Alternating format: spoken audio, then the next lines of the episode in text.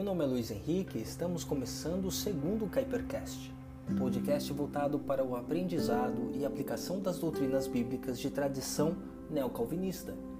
O objetivo dessa iniciativa é pulverizar os conceitos desenvolvidos da teologia reformada para a vida das diversas esferas como sociedade, cultura, igreja, governo, ciência, etc. Se acomode um pouco, pegue uma xícara de café e entramos de alma e coração a fim de glorificar ao nosso Deus.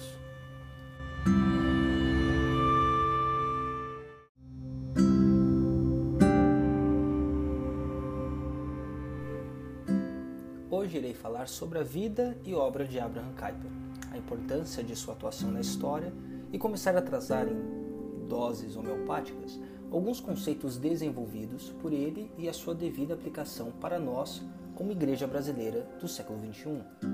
Para iniciarmos um panorama sobre a vida desse gigante que Deus nos presenteou, gostaria de trazer à conversa o impacto de biografias em nossas vidas. Quando histórias se cruzam com as nossas, não é de se estranhar que somos moldados por histórias alheias. Martin Lloyd Jones, ao ler sobre a vida de grandes pregadores puritanos, foi imensamente impactado ao ponto de ser posteriormente um dos maiores pregadores do século XX. O que dizer do próprio Michael King, que após ter contato direto com a história de vida do reformador Martinho Lutero, decidiu mudar seu próprio nome para Martin Luther King e de seu filho para Martin Luther King Jr., que posteriormente seria igualmente impactado e lutaria em questões sociais. Ou eu e você, ao lermos um breve relato da vida, morte e ressurreição de nosso Senhor Jesus Cristo, não somos transformados e regenerados por essa biografia gloriosa? Pois bem, quando realizamos a pergunta o que ganhamos com a vida de Abraham Kuyper, podemos ter certeza que a resposta é benéfica, edificante e atual. Abraham Kuyper nasceu em 29 de outubro de 1837, em Maslus, uma pequena cidade próxima a Roterdã, filho de uma governanta que posteriormente se tornaria uma pedagoga chamada Henrietta Huber e de um pastor protestante da Igreja Reformada da Holanda, Jan Frederik, a vida de Kuyper sempre esteve ligada às questões da igreja. O plano de fundo da vida de Kuyper era o seguinte: modernismo cultural como crescente nos meios artísticos, acadêmicos e políticos, enfatizando a emancipação do homem, liberalismo teológico advindo da Alemanha, mas já infiltrada e enraizando-se nos centros de formação pastoral e o declínio da relevância da igreja na sociedade. Junto a isto, pela providência de Deus, a Holanda estava passando por um avivamento, conhecido como, por eles como Reveal, trazida pelos evangélicos britânicos e francos suíços. Então, a família de Kuyper encontrava-se no centro desse turbilhão da história humana, e todos esses aspectos contribuíram para a história desse holandês. Como uma vida pastoral, as mudanças de cidade, devido ao trabalho do pai, se tornaram significativas na vida do jovem holandês quando vieram a se instalar em Leiden, uma cidade cosmopolita onde Kuyper recebeu toda a sua formação educacional, que ditaria muito da sua obra e do seu pensamento. Em 1855, ingressa nos estudos de literatura e teologia e se torna presa fácil da opção modernista, marcado pelo liberalismo teológico, gerando uma fé ressequida. Devemos ressaltar que Kuyper ainda se preparava para se tornar um ministro da igreja. Sua confissão de fé foi deixada para o mais tardar possível devido ao paradoxo de sustentar uma fé insignificante ao pastoreio de uma igreja local. Nessa questão, um dos grandes problemas da igreja e formação de líderes é o abraço do Zeitgeist, como o que vemos aqui na história da vida de Kuyper. Consequentemente, parafraseando Igor Miguel, uma igreja que abraça o espírito da época acabará viúva na próxima geração. O bochechudo do leste da Holanda passaria por grandes provações e dilemas até se firmar na fé cristã ortodoxa. Daremos agora um panorama sobre a conversão de Abraham Kuyper.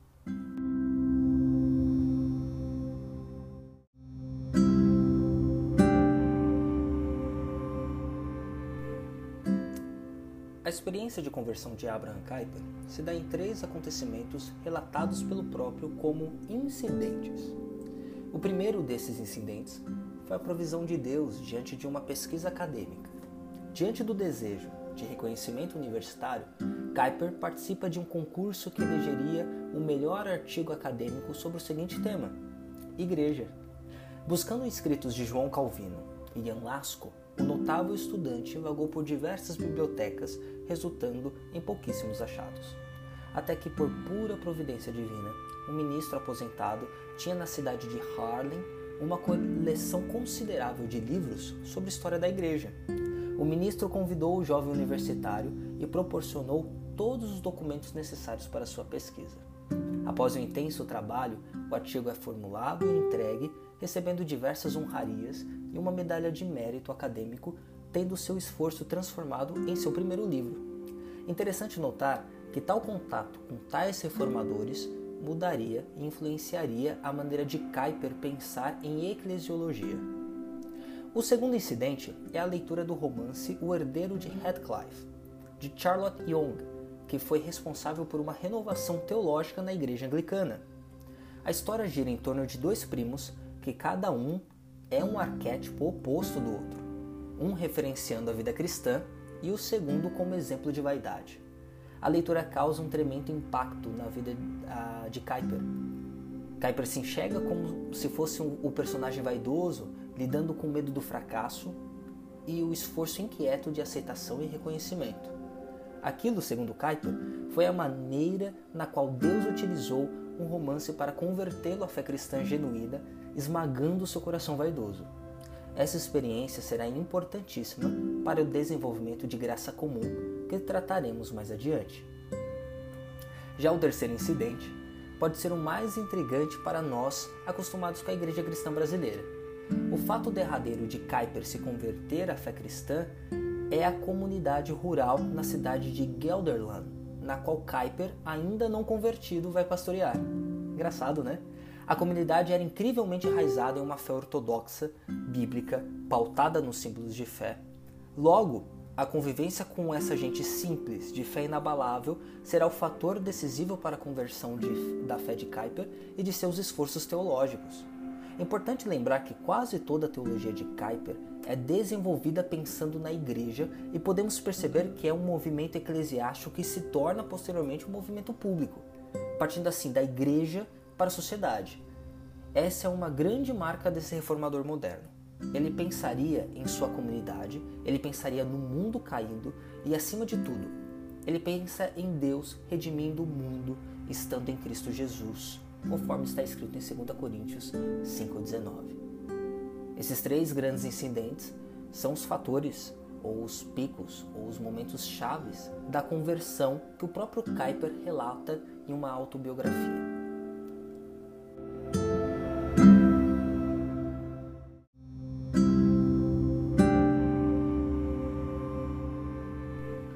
Apesar de fazer parte de uma igreja estritamente reformada, essa instituição, premiada pelo liberalismo teológico vigente, estava matando espiritualmente os seus membros.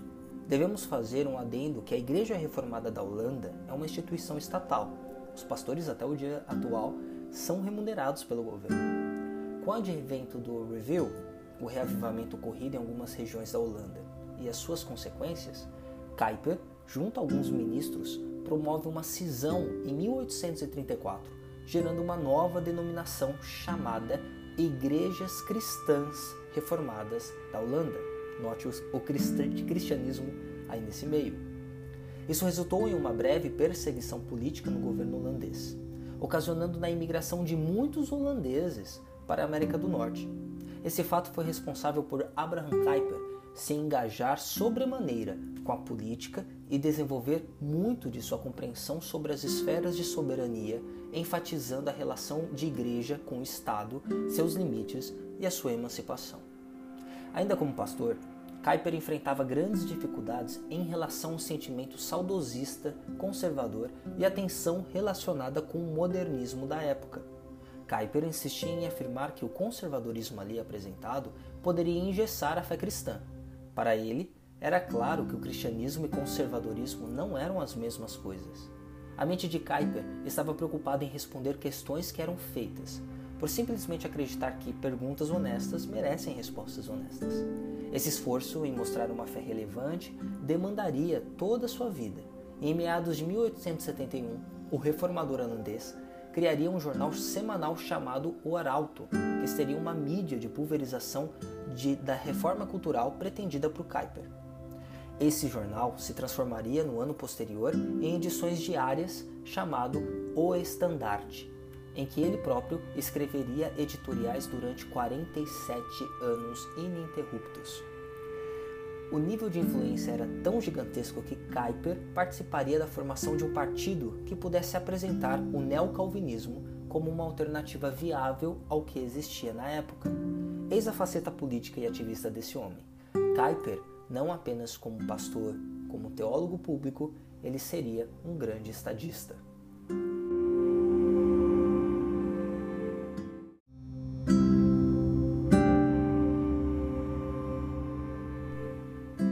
Em 1874, movido pela necessidade de que a igreja e institutos sociais deveriam ter um relacionamento saudável que garantiriam a liberdade necessária para a Igreja de Cristo continuar fiel e ortodoxa sem empecilhos governamentais, Kuyper se transforma em um membro ativo do Partido Antirrevolucionário para concorrer às eleições para primeiro-ministro.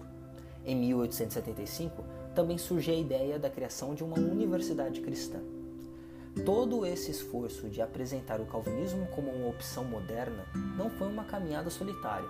Junto a Van Printerer e Herman Bavinck, o neocalvinismo se consolida durante um determinado tempo dentro e fora da Holanda como uma resposta nas esferas públicas da sociedade. Tal trabalho intenso resultaria em um colapso nervoso que o afastaria de determinadas atividades.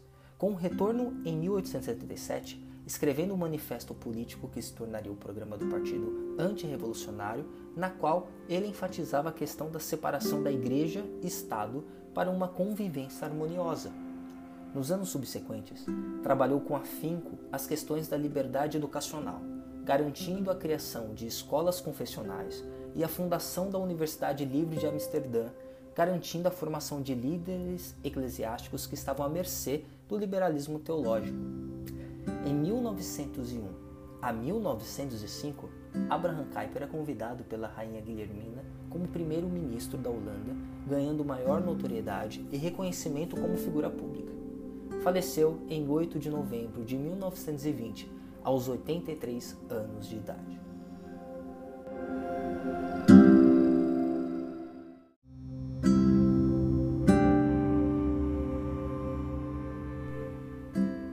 A obra e vida de Abraham Kuyper é uma coleção de testemunhos fiéis na sociedade em um mundo decaído.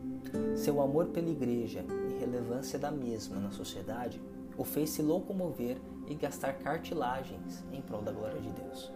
A pergunta inicial, o que ganhamos com a vida de Abraham Kuyper, pode ser respondida com um simples aprendemos a glorificar a Deus em toda a extensão do universo. Conceitos como cosmovisão, graça comum e antítese permanecem em nossos dias. Foram desenvolvidas por dezenas de homens e mulheres que foram influenciados e impactados por sua vida.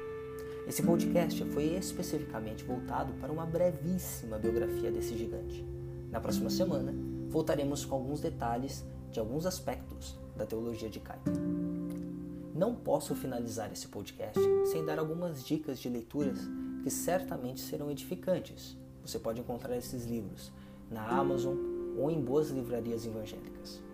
O primeiro, o primeiro livro é Calvinismo, da editora Cultura Cristã.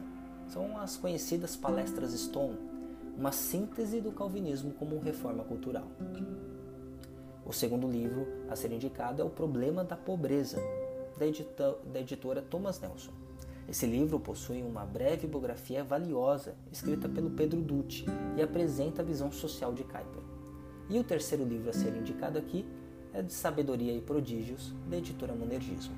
Esse livro vai se tratar das visões de Kuyper a respeito de arte, ciência e fé.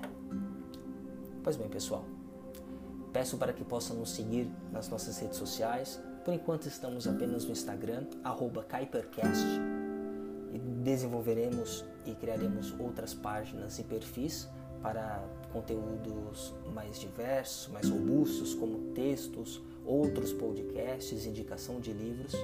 E agradecemos a audiência, você que deu suporte, pessoal do grupo de filosofia de Hermann Doiver. Gostaria de agradecê-los especificamente pelo apoio e até semana que vem com mais um Kuipercast. Que Deus os abençoe.